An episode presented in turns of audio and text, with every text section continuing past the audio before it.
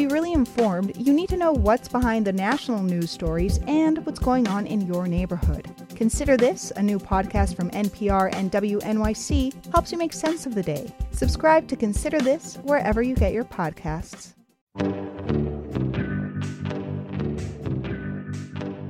This is the New Yorker Fiction Podcast from The New Yorker magazine. I'm Deborah Treisman, fiction editor at The New Yorker. Each month, we invite a writer to choose a story from the magazine's archives to read and discuss. This month, we're going to hear Woven, Sir by John Berger, which was published in The New Yorker in April of 2001. His name is Tyler. His first name escapes me, probably because I remember that it signified a lot. His first name, whatever it was, evoked the mystery that surrounded him, above all, the mystery of the defeat he had suffered. I always addressed him as Sir. The story was chosen by Ben Lerner, author of the novels Leaving the Atocha Station and 10:04, as well as three collections of poetry. Hi, Ben. Hi, hello. So, like you, John Berger is a fiction writer, a poet, an essayist, uh, someone who writes a lot about art. Was that part of what drew you to his work? Yeah, definitely he calls himself a storyteller, which I think is the word that's supposed to unite all his practices. But I've always been really amazed by the relation of poetry to his fiction. Like a lot of his novels have poems inside them, mm-hmm. like Pig Earth, the first volume of the Into Their Labors trilogy. And I really love his his writing about art. I've learned a lot from it. And I admire his political commitments, but the way that his, you know, his his Marxism, he uses the word instead of making him indifferent to the aesthetic, makes him really care about sensory experience and the possibilities of thought and feeling that are opened up and little encounters with works of art. So, it, both kind of formally and in terms of his politics and just his mixture of humor and seriousness in his work, he's always been a kind of fixed star for me. Mm-hmm. Painting was his first was his first uh, art form. Yeah, yeah, so many great writers had something else they had to give up first. um, yeah, he was a painter, and I and he still you know draws and he incorporates drawings into some of his books. He has a pretty recent book called Bento's Sketchbook. It's a really beautifully made book that involves his both drawing and thinking about drawing and his son is an artist. So yeah, he his his relationship to visual art has remained he's, he's remained in practice. I think. Mm-hmm. When did you start reading him?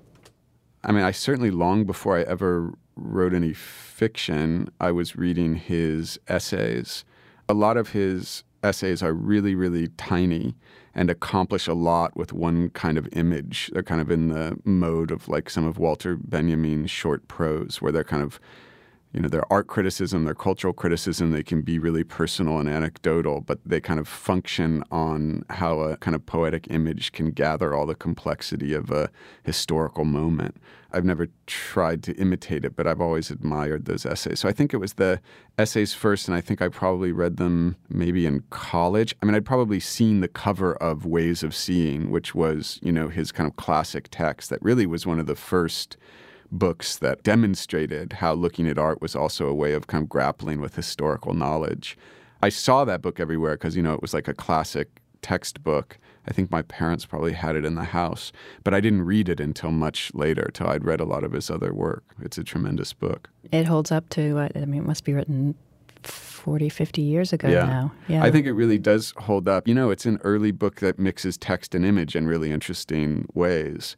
And that's another thing about his fiction. I mean, I guess I would say about his writing generally, he's interested in how one medium can absorb and comment on another. And that's really important. I mean, I think I kind of became a fiction writer in part because of the way that prose fiction can dramatize encounters with works of art and comment on works of art, you know, but without being just professional criticism, with letting kind of all these other contingencies and experiences into the into the work. Do you think any of that sort of commentary is at play in this story in Woven, Sir? Yeah, I do. I mean, in a really, well, in, in a few ways. I mean, one really important but pretty subtle way is that the whole story takes place while he's waiting for this Spanish sculptor, Juan, to arrive.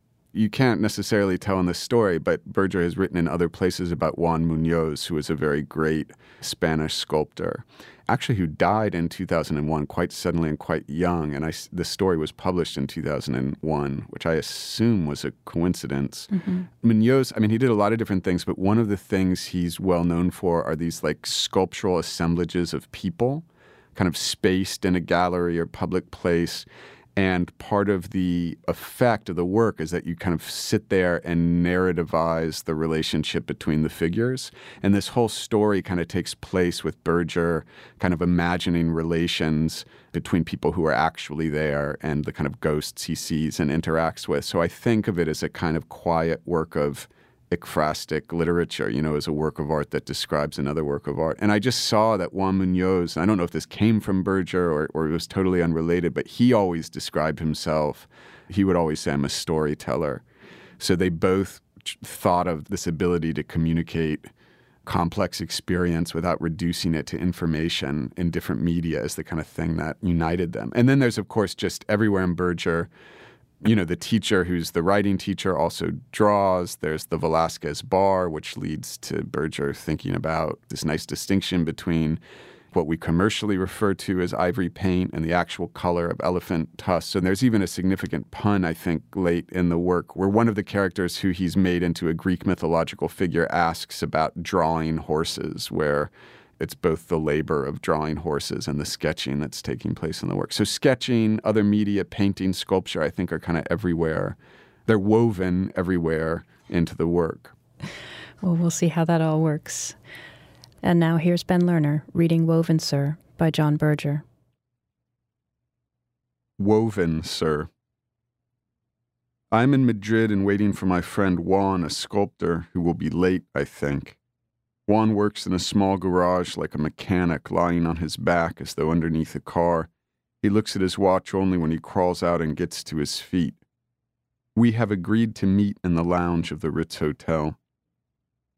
There are two exotic trees and, leading off this lounge, a bar named after Velasquez.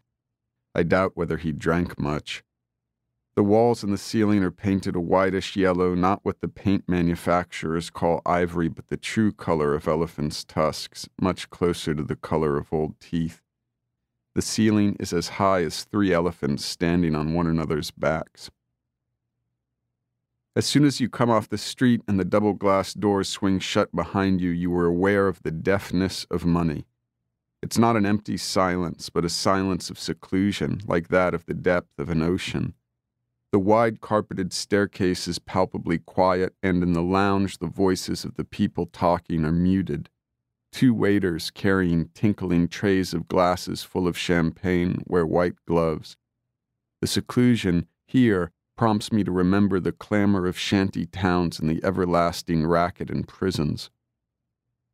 The first guests are arriving for an evening reception. A reception is being held to launch the new Venezuelan economy, which evidently now depends on Spanish investors. The guests, mostly in their 30s, have surf riding smiles, controlled eyes, and a way of tilting themselves forward which makes me think of the figureheads once carved on ships. And the muted, quiet cameramen and journalists are waiting for the stars who have been announced ahead of time. Not far from where I'm sitting, Three hotel guests who appear to have nothing to do with the reception have installed themselves on two sofas in a deep armchair as if they were at home. Perhaps they are at home. Perhaps they never leave their home and, like snails, carry it with them. The waiters and the cameraman are respecting their claimed territory. On the floor between the two sofas is a large Chinese carpet, and the man of the trio, who is also the youngest, is pacing slowly, smoking a Cuban cigar. Those invited to launch the new economy are all, women and men, agents of promotion. I wonder if it is the imaginative effort of promotion which obliges them to lean forward in the way they do. I imagine some of them, at the end of a long day, catching a glimpse of themselves reflected in a glass when this leaning forward then provokes a kind of paralyzing panic, a fear of falling forward, flat on one's face, like the panic sometimes visible on the faces of those suffering from Parkinson's. This evening, however, they are confident as they lean forward to take the glasses of champagne from the trays offered them by the waiters with white gloves. For the man with the Cuban cigar, smoking appears to be a way of slowing down the process, or possibly his awareness of the process of things getting steadily worse. A young woman seated on an upright chair opposite me is reading a book. Like me, she is waiting for somebody who is late though she looks toward the door more frequently than I do. I suspect she is waiting for a lover and is beginning to doubt that he will turn up this evening. The mounting crescendo of her disappointment is expressed by the ever briefer glances she accords to the book.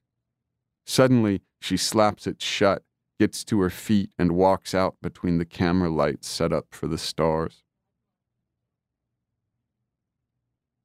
I see a man coming down the wide staircase, a room key dangling from his lightly clenched fist. From the way he holds the key, it could be a bird he has in his hand. He is wearing a checkered cap tweed jacket plus fours with heavy woolen socks and brogues. His name is Tyler. His first name escapes me, probably because I remember that it signified a lot. His first name, whatever it was, evoked the mystery that surrounded him above all the mystery of the defeat he had suffered, I always addressed him as Sir.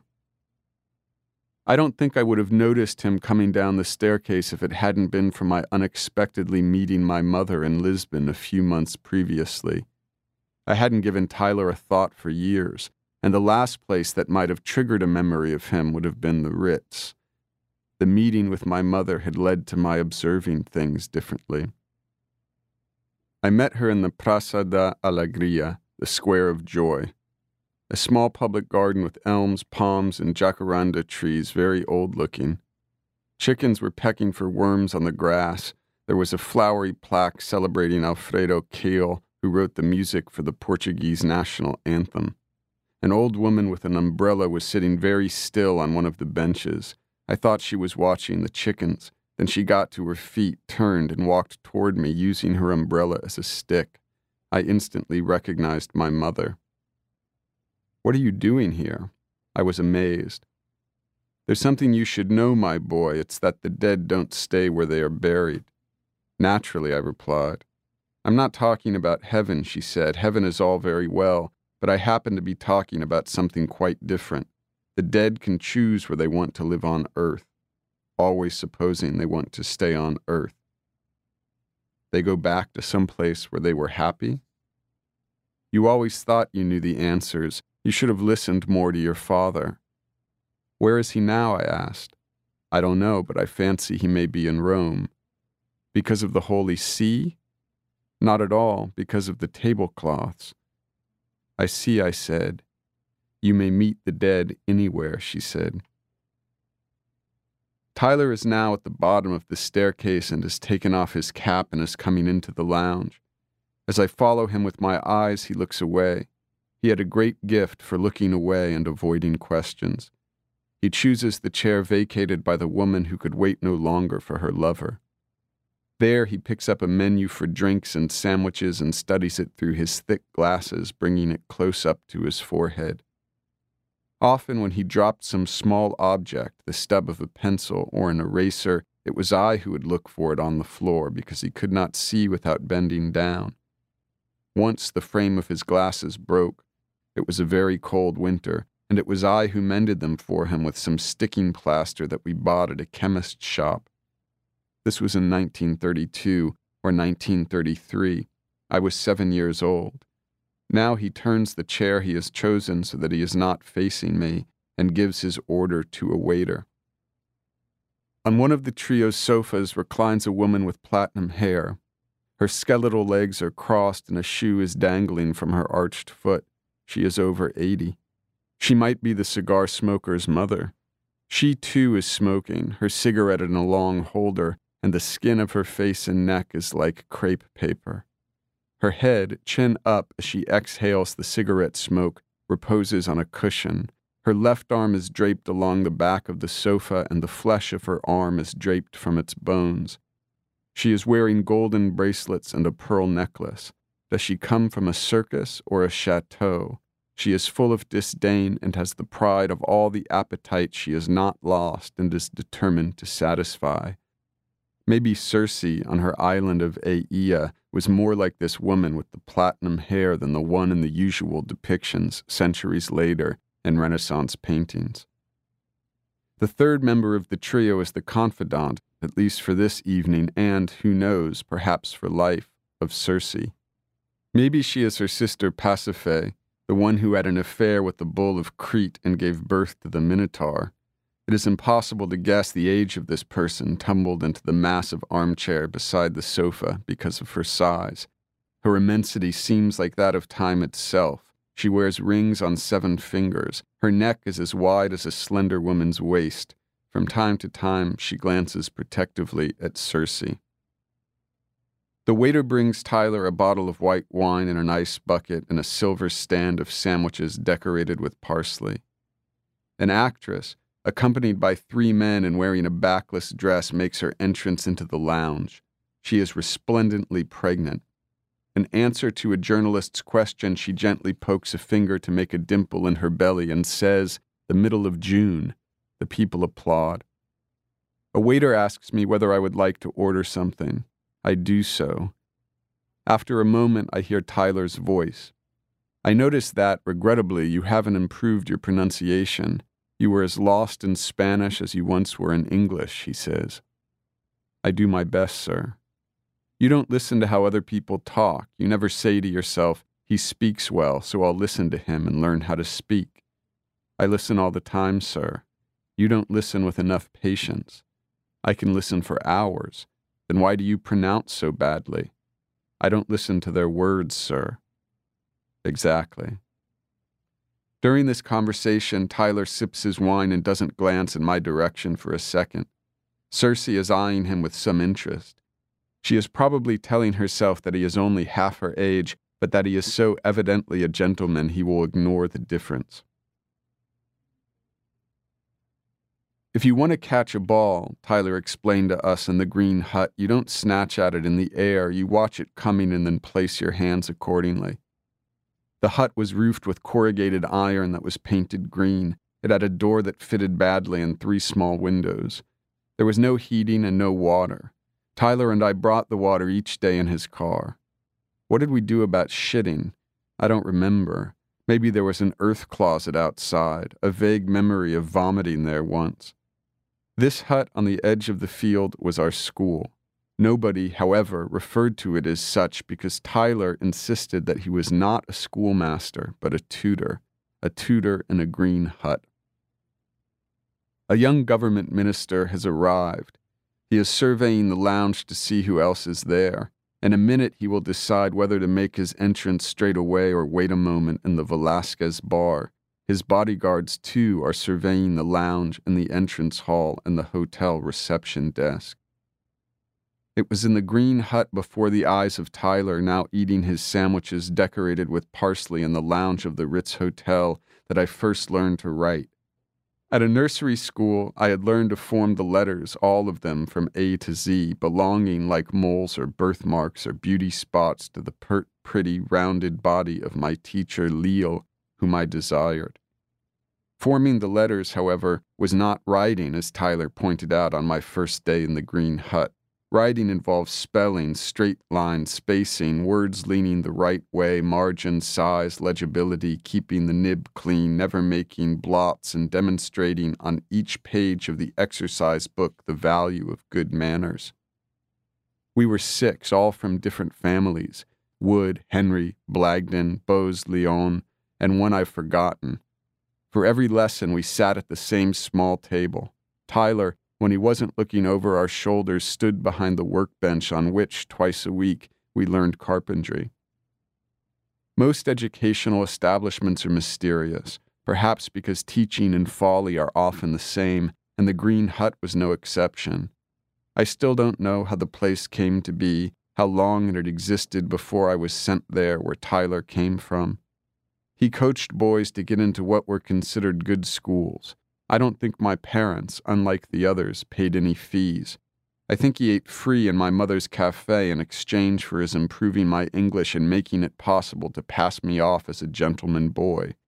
We both recognized the hopelessness of the project. I was with him for two and a half years, and this was our secret, which made us, in a strange way, accomplices. You're going to make a mess of your life. Why, sir? Because you can't saw straight. It's difficult to hold, sir. Only because you're scared of its teeth. Are you frightened of sawing your thumb off? No, sir. Then saw straight. Apart from carpentry, we learned arithmetic, geometry, Latin, drawing, the history of the royal family, geography, physics, and gardening. How do you spell hyacinth? With a Y, sir. Of course, but where is the Y? You're in too much of a hurry. Let the question sink in, take the measure of it. During the winter in the green hut, the six of us suffered from the cold. There was only a portable paraffin stove, nothing more, and on certain days the can of paraffin was empty. Tyler would pretend he had forgotten because he preferred us to think that he was absent minded rather than broke.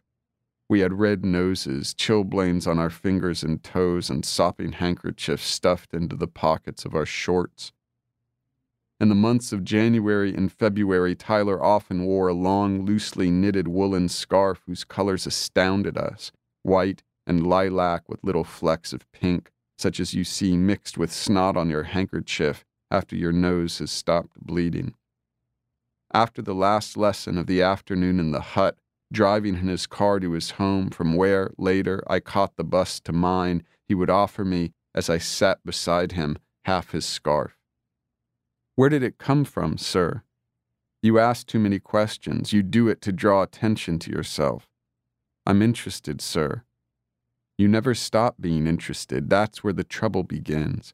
Wrap this end around you, keep quiet, and put your gloves on. Circe sits up and, with a flick of her head, tosses her hair back. Senor, she asks Tyler, do you find the sandwiches here good? The bread is a little too thinly cut, but otherwise, yes, senora. She gazes at him shamelessly. The elegance and sadness of his reply allow it. Tyler's car was an Austin 7. The roof was a kind of tarpaulin with brackets that folded. On winter mornings, he had to start it by turning the crank handle. I sat in the driver's seat on the very edge so that my right foot could touch the accelerator if the engine caught. Sometimes it took us 10 minutes. I would shiver, and his mustache got frosted. Tyler lived in two rented rooms on the ground floor of a large house with a rose garden, which he did not have the right to sit in. The house belonged to a widow whom I occasionally glimpsed wearing a fur coat or a floral summer dress. She, like Tyler, was a Catholic, which is why she agreed to rent him the two small rooms. He was allowed to leave his car in the drive, but only in one place, at the back of the house by the kitchen door, where the dust bins were. We'll be leaving tomorrow, Circe says, touching the shoulder of Tyler's tweed jacket, leaving for Huesca. I feel, senor, that you would love Aragon. You might accompany us. The cigar smoker, Telegonus, if he's really the platinum blonde son, is now helping to get Pasiphae out of her chair and onto her feet. It is a hard struggle, and they need both her crutches, which fit under her elbows to prop her upright. Once on her feet, she turns toward Tyler. I think you would enjoy seeing our horses, she says. Once more, I wonder whether they come from a circus or a chateau. Tyler's two rented rooms smelled like the green hut of his cigarettes. He smoked a brand called De Reszke Minor. On the window sills of the two rooms, he grew flowers in wooden boxes, and on the mantelpiece above the gas fire, he kept the seed packets. They were arranged on either side of the clock like letters in their envelopes evening primrose, red campion, meadow crane's bill, cobaea scandens, tanagra, sweet sultan, flax, phlox, larkspur.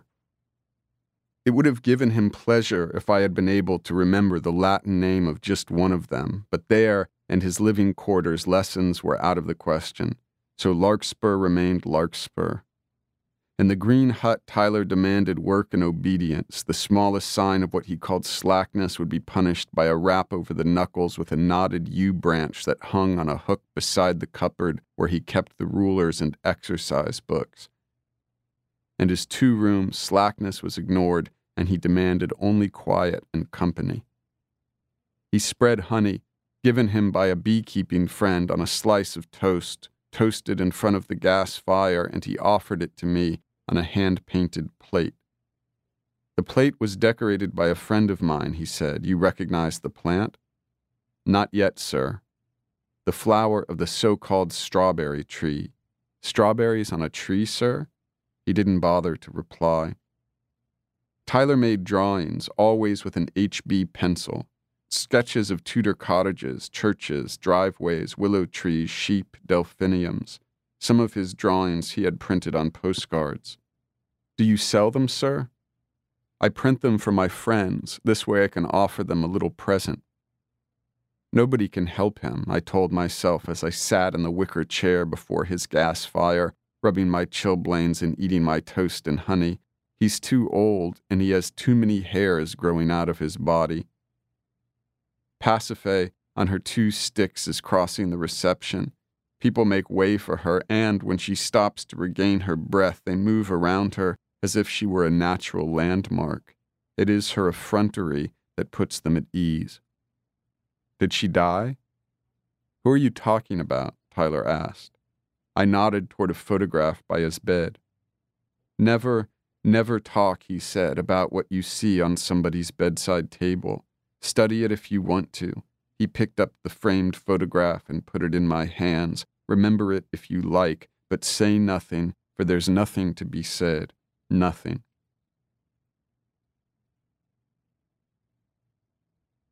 At last, the TV star arrives. People have been standing in the street outside the hotel for almost an hour in the hope of catching a glimpse of her. She is tiny, even smaller than they thought, perfect, with tumbling black hair, wearing silver. Cameras flash on all sides. We all of us hope to find, in this impromptu, unscreened moment, something beyond the frame, something that equalizes. For example, the fact that she too farts like us. Meanwhile, we are also waiting for the opposite to happen. She is so much perfection, much more than any single person needs, so she could throw us some. Tyler takes a pad out of his pocket and begins to draw one of the trees in the hotel lounge. It is at this moment, as he begins to draw, that I remember the immensity of his solitude. Perhaps with me, given my age, he felt no need to mask or hide it. Anyway, his glasses magnified the solitude expressed in his eyes. The man who taught me to write was the first person to make me aware of irreparable loss. Pasiphae is returning on her crutches from the Velasquez bar. Did she have a drink there? When she reaches her chair, she has the problem of lowering herself. Telegonus is at the ready, but it is safer to have a man on each side, so she glances at Tyler, who, straight away, comes and places one of his huge hands under her colossal elbow. Are you an artist, senor? No, it's a pastime, senora. The TV star accompanied by a guitarist, has started to sing. She sings simply, her eyes almost shut, her silver hips almost still, her lips almost touching the microphone. On a tree trunk, a young girl, jubilant, carved her name. You are she who cut into my bark. Tyler died in his 50s soon after the Second World War. His death involved a story about a gas fire or a house burning down or an accident with a car left running in a garage with the doors shut. I have forgotten the details because they suggested that the methodical, tidy, gruffly shy man who believed that quality mattered more than anything else in the world died, or even put an end to his days through indifference or carelessness. We'll be leaving shortly, Circe whispers, standing at his elbow. It's a big car and there's plenty of room for your luggage. I have very little, senora. Like this, will you draw our horses? Pasiphae asks him. When you shade a drawing, you do not scribble. Is that clear, Berger? You shade carefully, putting one line beside the next and the next and the next. Then you crosshatch, and like this your lines weave the sketch together. The verb to weave. Past participle, woven, sir. Juan comes up behind me, puts his hands over my eyes, and demands, Who is it? That was Ben Lerner reading Woven Sir by John Berger. The story appeared in The New Yorker in April of 2001 and was included in Berger's collection Here Is Where We Meet, which was published by Pantheon in 2005. The New Yorker Festival is back, and it's our 21st year. Undeterred by COVID, we're coming to you virtually with a fantastic lineup, and you can enjoy it all without even putting on your shoes. Chris Rock is joining us, Jerry Seinfeld and Steve Martin too, and a performance and conversation with Fiona Apple. There's also Elizabeth Warren and Alexandria Ocasio-Cortez, Eric Holder, and many more. You can find out everything that's happening and buy tickets at newyorker.com slash festival. Again, that's newyorker.com slash festival. See you there.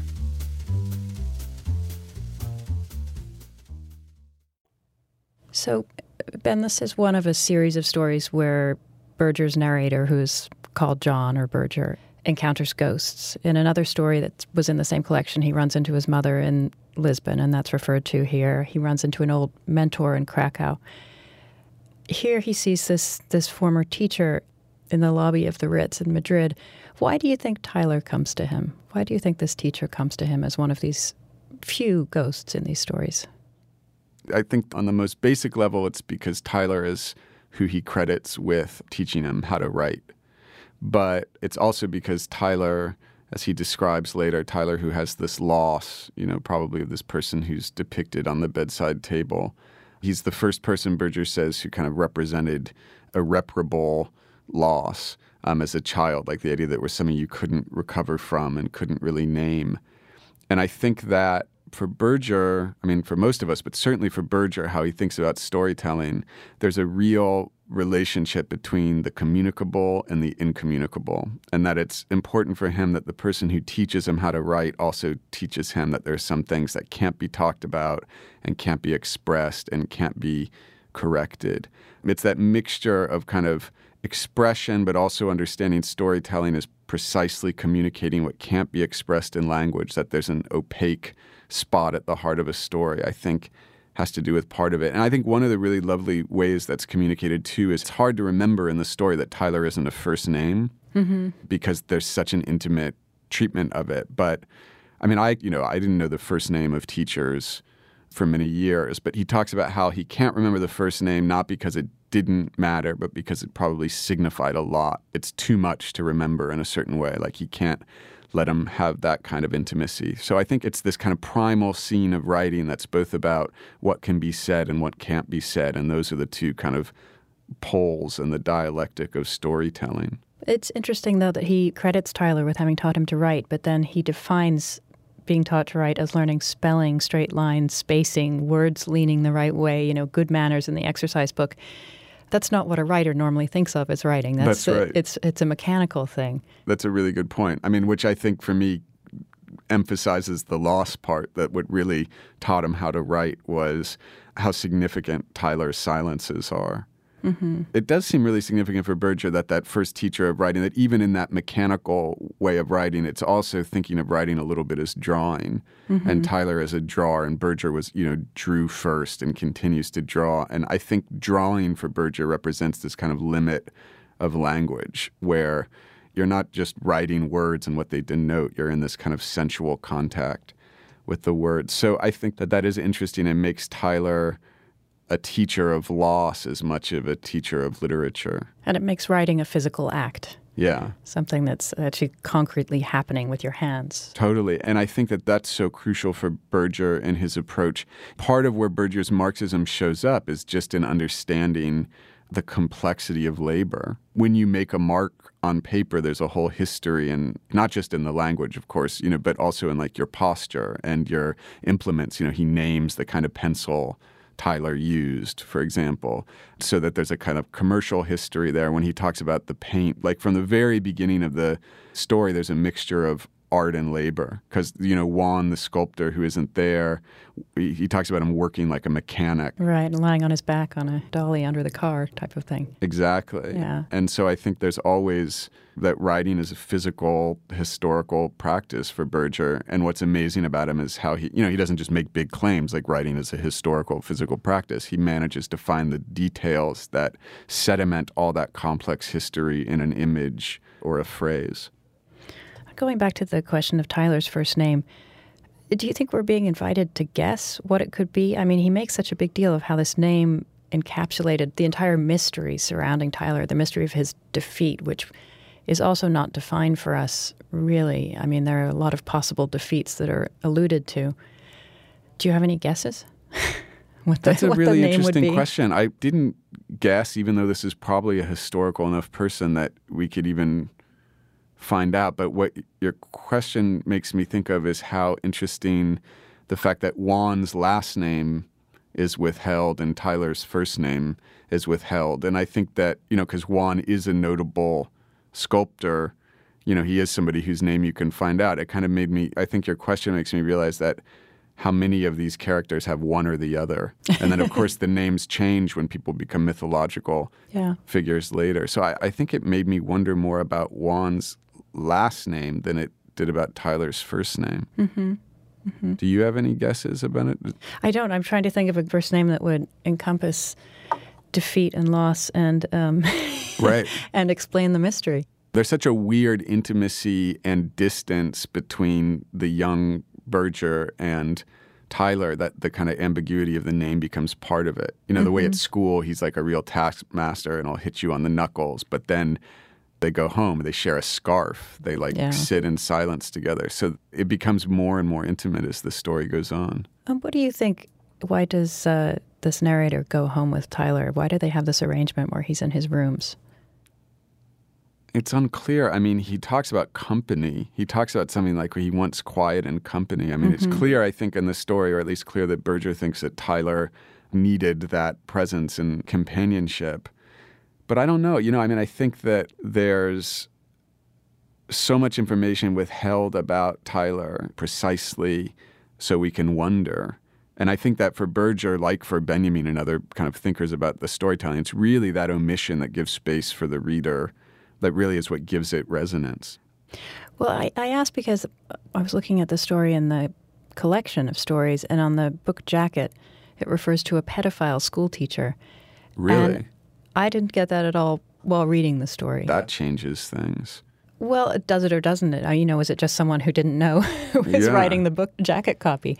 It's a very strange thing because there's a lot that's unspoken here, but you don't get the sense that it's abuse that's going unspoken. It's funny because when it talks about why Tyler is even allowed to have these rooms, and it's because he's also a Catholic, and then there's this kind of loss that isn't. I mean, I remember feeling that the loss, the bedside table scene was important to kind of mm-hmm. somehow make it okay mm-hmm. that they were ensconced in the room. That's very interesting. I can't remember if, how that interacts with the rest of the collection, but that's a, one of those instances where jacket copy really makes things more complex. I mean, because that that or would more change. simple. Or more simple. Yeah, yeah I mean, right. Yeah. I guess it would really change that. You know, suddenly we would be using the word repression about mm-hmm. the first name being unavailable. But you don't you don't sense that that's what's happening in the story.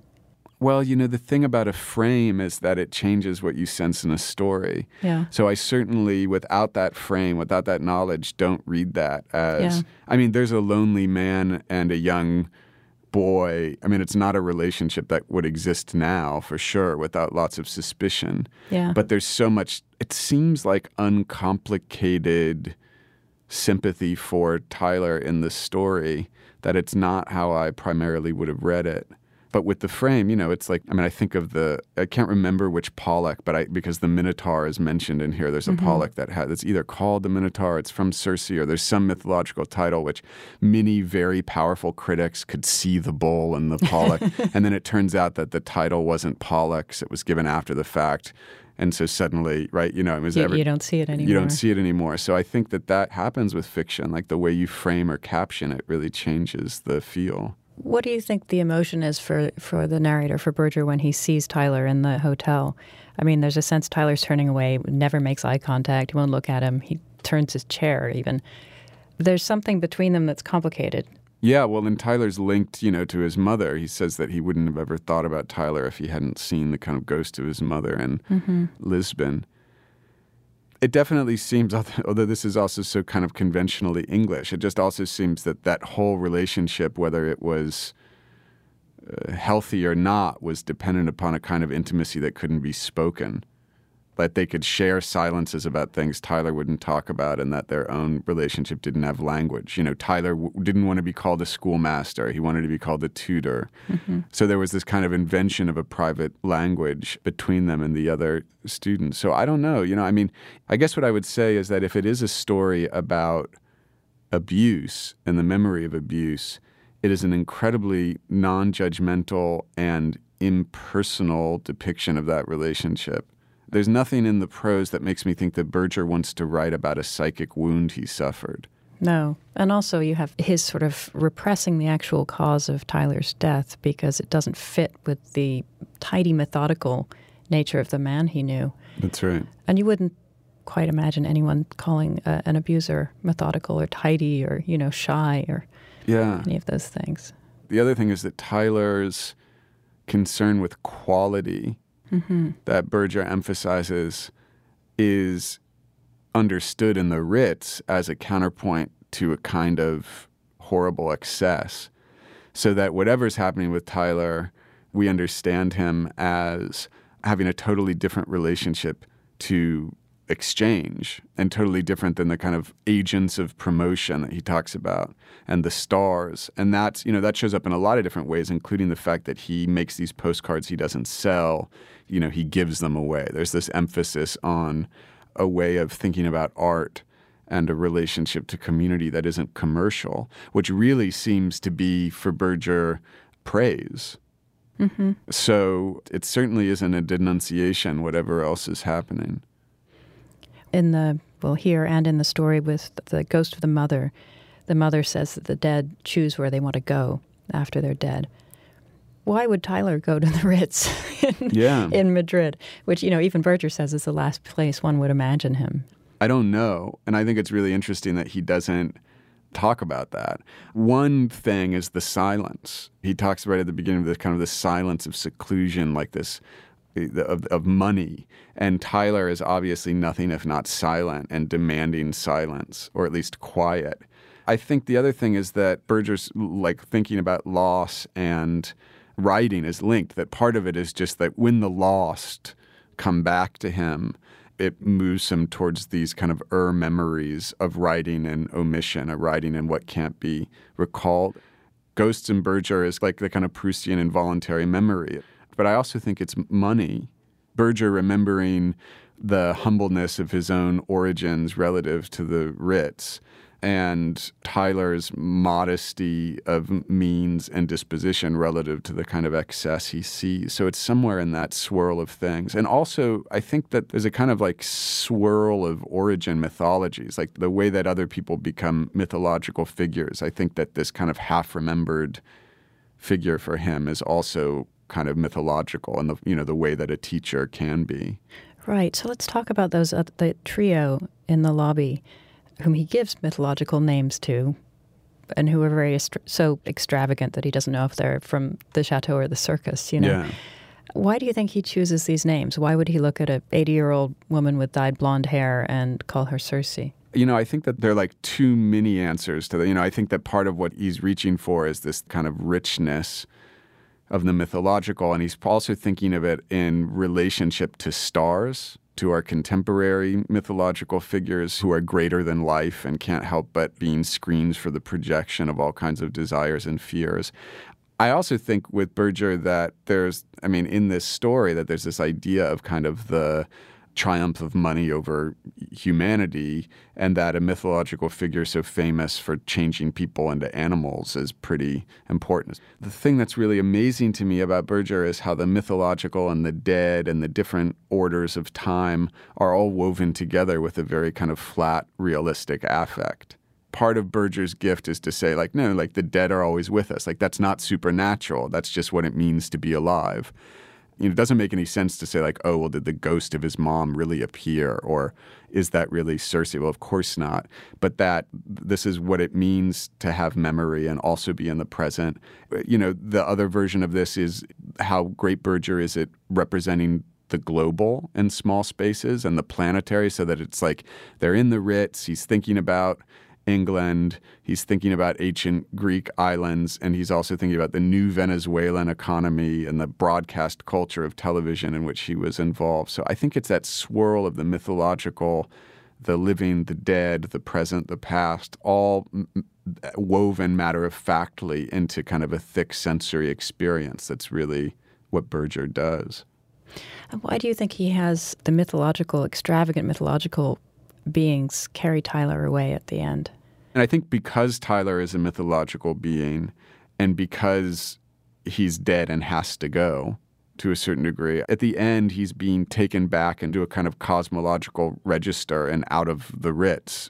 And then we end it with the image of drawing and of how to sketch something, and with Tyler's last sort of criticism being Berger stop scribbling. Yeah. And that line, what's the past participle of to weave, woven, sir, which was the title when the story came out in The New Yorker, and then in the book it was changed to Madrid. Yeah.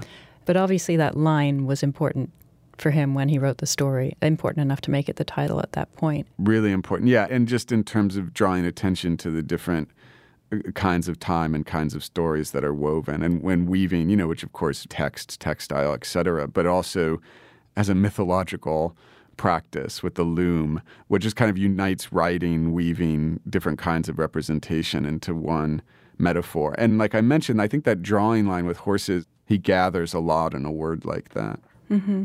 There's also the sense, a kind of triumphant sense, you know, he's woven, sorry, I, I have woven the sketch and this is now the end of it. Yeah. A sort of statement of purpose that he's now accomplished this drawing. Yeah, and the Tyler. story is so, it's really in this kind of counterpoint. One line of dialogue that'll take place in the past, and then the next line will be in the present. And so there is, I think, this even more than most of Berger's stories, there is a sense of both being able to see the strands and the larger tapestry or text that they produce. On a different level, this kind of writing that Berger does in these stories where he's using his own life, um, using his own name, is something that you also do in fiction. How do you decide where to fictionalize and what to keep that's real? And how much of this do you think is fiction? I mean, was John Berger sitting in a lobby in Madrid and he saw these people or some of these people? Yeah, it's interesting. I mean, Berger has a much more interesting life than I have in so many ways. I, I think that he's writing a kind of memoiristic prose in which he's not in the center that I really admire. Even, I mean, he's central as a formal device. You know, he's central. He's the person who's having the experiences, but what he gets done is really impressive to me.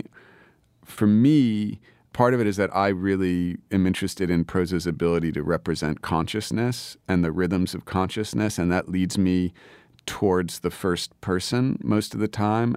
I find that the way I know how to dramatize interiority and exteriority most effectively is often with a version of myself. I mean, I also, in the two novels I've published, they're very concerned with the kind of boundary between art and life, something that Berger is also very concerned with. And so, charging the text with this question of what's historically accurate and what's fabricated becomes thematically related to the two novels that I wrote. For Berger here, you know, I mean, fiction is the space where you can have the dead come back and talk to you. I mean, poetry is also a space that's like this without having to get bogged down in debates about whether or not ghosts exist, right? right. Or and, and I think that for Berger and for me on a much and I don't compare my writing to Berger's accomplishment, but I think that one of the things I learned from him is that fiction is just a way to be able to expand what's possible when you do the critical, political, aesthetic work you want to do in a story.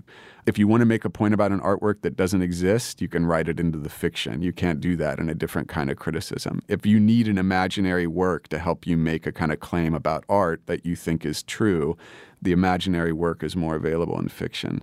So for me, I have no fidelity whatever to my lived experience. In fiction, I only utilize it when I think it can do something for the artwork or raise a question for the artwork. And I think for Berger, he comes in and out of his work often very quietly, sometimes not, precisely because fiction for him isn't about just getting rid of experience. It's about having a wider array of resources available for the depiction of experience, his own uh, and others and also because if you think of writing as interesting, I mean, this is a story about writing. I know that that a lot of people are irritated in advance if they think a writing is going to be about a writer or writing or whatever. But if you're interested in in composition, if you care about what it means to write and represent and tell a story as much as Berger does, of course, you're often going to want to dramatize composition itself. You're going to want to say, this is my sketch. This is why I sketch this way. This is why I have these words and not these other words. This is where this notion came to me. It's important if you're remembering your first writing teacher to evoke the writer who's really doing the work, which is Berger. So I think that the historical author is often in the work if you want to think about what it means to tell a story. And certainly Berger was one of our great thinkers about what storytelling might be. Well, thank you so much, Ben. Thank you. John Berger is the author of nine novels, including G and From A to X, and some three dozen works of nonfiction, including Ways of Seeing and Bento's sketchbook. Ben Lerner was a 2015 MacArthur Fellow. His most recent book, The Hatred of Poetry, came out this year, and his story, The Polish Writer, was included in the summer fiction issue of The New Yorker last month. You can download more than 100 previous episodes of the New Yorker Fiction Podcast in the iTunes Store. You can download the weekly audio edition of The New Yorker through iTunes or audible.com. On the Author's Voice podcast, you can hear short stories from the magazine read by their authors. You can find the Author's Voice and other New Yorker podcasts on your podcast app. You can also hear readings of New Yorker fiction on NewYorker.com and on the New Yorker apps, available from the App Store or from Google Play. Tell us what you thought of this program on our Facebook page, or rate and review us on iTunes. The New Yorker Fiction Podcast is produced by Alex Barron and Jill Duboff of NewYorker.com. I'm Deborah Treisman. Thanks for listening.